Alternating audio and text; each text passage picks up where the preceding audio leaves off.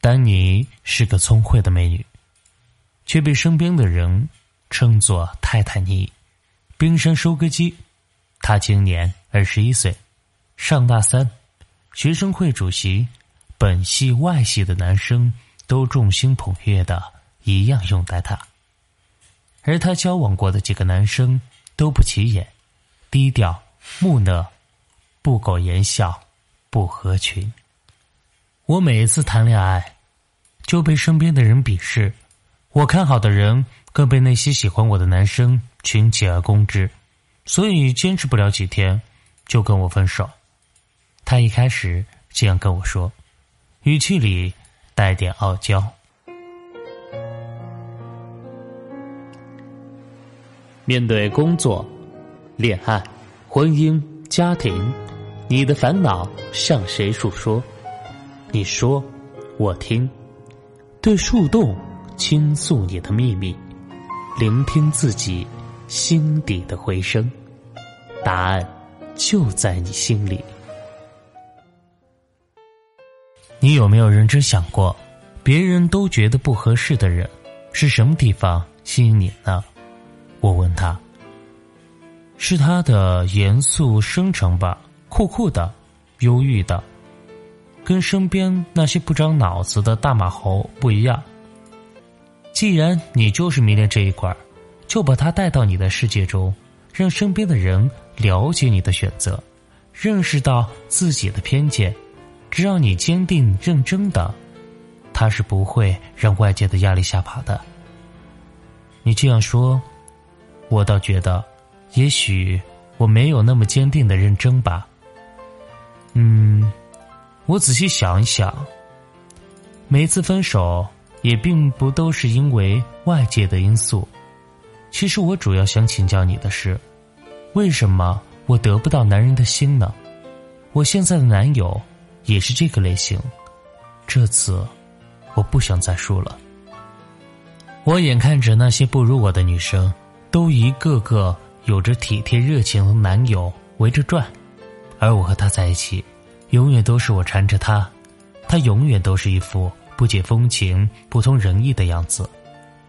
为什么他就不能像人家一样，主动来迁就我呢？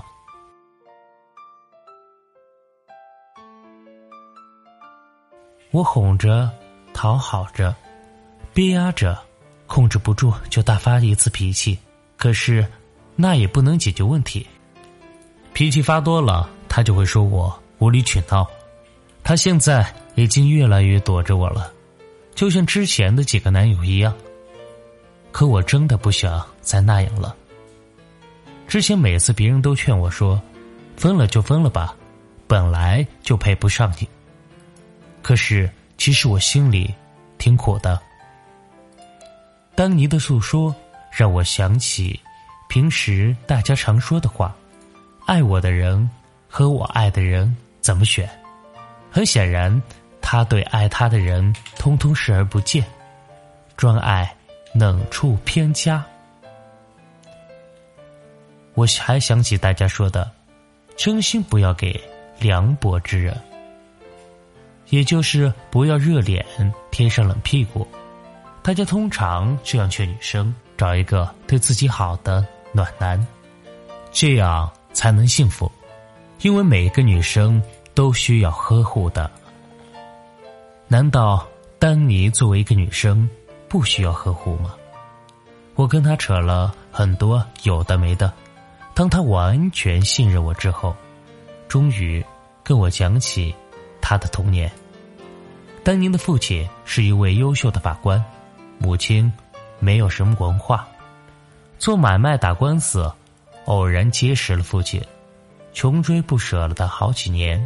婚后一辈子对父亲俯首帖耳，而父亲从内心里并不爱他的母亲。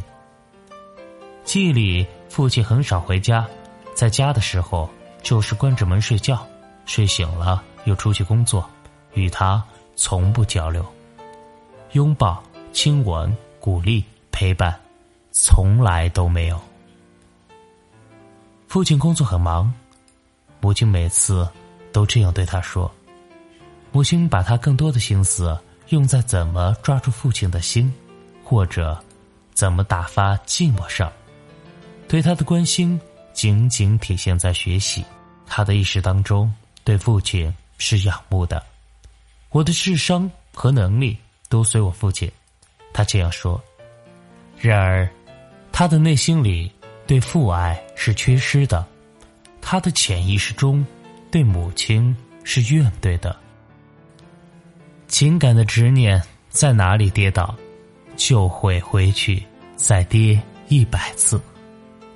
这世上有千万个家庭，就有千万种成长。成长中我们获得多少爱，长大后我们就有多少能量。成长中我们经历伤害，我们因当时太小承受不来，同时也不明白那些伤害的本相，在我们的心灵。就会像存档一样，把它存起来。等到长大后，它就会呼之欲出，在冥冥之中诱惑你去读档。他们大概是提醒你，你长大了，能回头看一看了，回到你曾跌倒的地方，再试一次，看能不能爬起来。小时候，父母就是你的天和地。你所有跌倒的记忆，几乎都存在于他们的关系之中。你跟他们的关系模式，决定了你与外部世界的关系模式。当你走进恋爱，建立起一个亲密关系，十有八九就是跟他们的关系的复制。你从小生活在健康有爱的关系模式里，你才能和爱人建立独立又默契的亲密关系。你从小生活在父母的溺爱当中，你也将用你的溺爱吞没你的爱人。你从小生活在父母的严厉管制当中，你对你的爱人也充满了控制欲。从人生观到生活观到习惯，你都要按你的意志来。你从小生活在棍棒打骂下，你对你的爱人即使不动手，也常常一起。冲突就歇斯底里的充满戾气，而你从小在忽视冷落里，你长大后在人群里总是落单。当你走进一个新的群体，即便开始引人关注，你也会用你的消极去疏离这个群体，你慢慢的就成了这个群体的边缘人，知道你落荒而逃。可是你逃在哪里，都一样。你意识到这个情况多么糟糕，你发誓要改变，发誓要成为万众瞩目的一个。你做到了，你呼风唤雨，炒热气氛，所有人欢呼雀跃，却没有人知道你心里依然很冷。你的审美取向，就像那首宋词里描写的。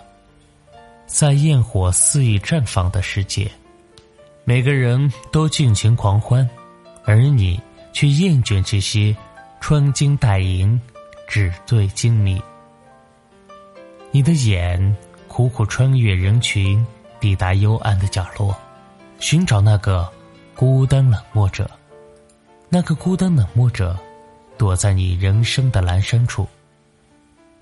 你的一切不安全感。不存在感，都是他给予的，你需要他来偿还。你每次找他，便苦苦纠缠。你要与他对抗，你要把他征服。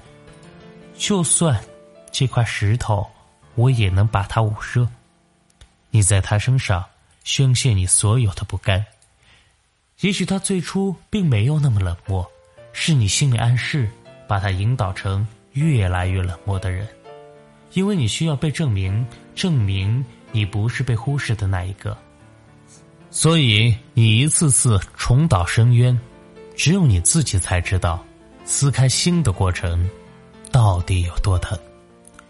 但是你做不到的，因为人永远不会拥有自己潜意识不相信的东西，你潜意识里不相信自己能够被关注。被重视，你这样折磨他，实质上是在跟自己过。不去。真爱，等我们找到自己，就一定会去找你。亲爱的小孩你要放下纠缠，放下执念，直面过去，接纳自己，心平气和的对自己说：“我那时候就是不被爱，本该爱我的人没有能力或者没有精力给我足够的爱，他有他的苦衷，但绝不是我的错。那不代表我不值得被爱。是的，是这样的。”我值得被爱，我也有能力好好的爱别人。我应该好好选择一个适合我的人。记得安妮宝贝有一段话，大意是这样说的：“他说，内心缺失的人爱上别人，就会一下子变得患得患失。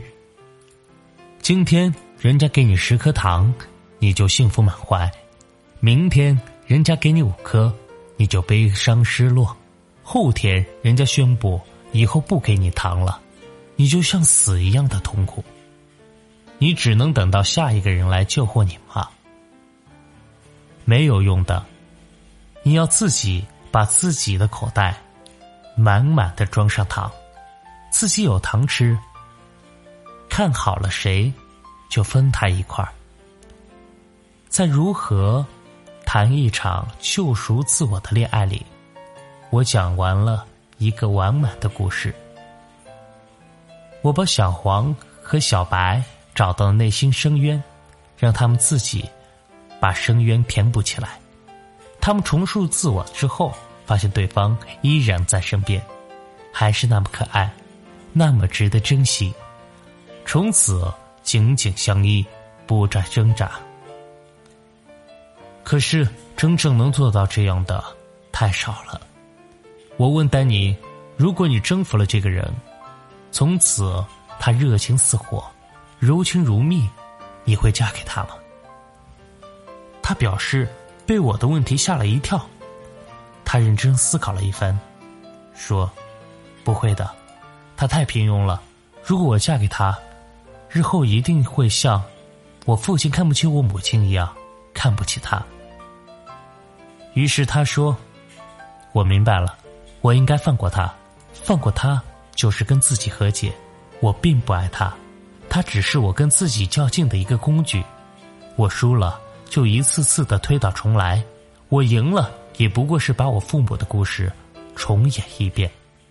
我要走出自己，走出这一切。等我彻底走出去了，我就会找到。”真正属于我的爱情，就这样，我拆散了一对情侣，但我认为，我挽救了两个人。我相信，如果是真爱，等他们各自完整了自我，一定回头来寻找彼此；如果不会，那么各自安好，也是坦然。树洞里的秘密，你说，我听。为什么你付出了那么多，还是得不到他的回应？为什么感觉他也喜欢你，就是没有得到应有的承诺？为什么明明已经有了好感，就是无法发展到爱情？有以上困惑的朋友，可以添加微信七九四七零三零七零，备注情感咨询，来预约国家心理咨询师莫先生。今晚的分享就到这里，晚安。